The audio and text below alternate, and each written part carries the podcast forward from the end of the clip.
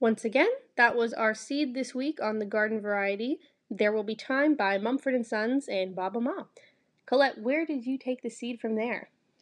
So, when I heard this song, my mind leapt to Paul Simon's Graceland album, which is another instance of combining that sort of American folksy vibe with African inspired vocals and rhythms. So, I tried to take those fusion elements and follow them to Paul Simon, then after that, I kind of took a dip into what I would class as other music I hear in the car. so, up next, you're going to hear When You Are Falling by Afro Celt Sound System. Fabulous.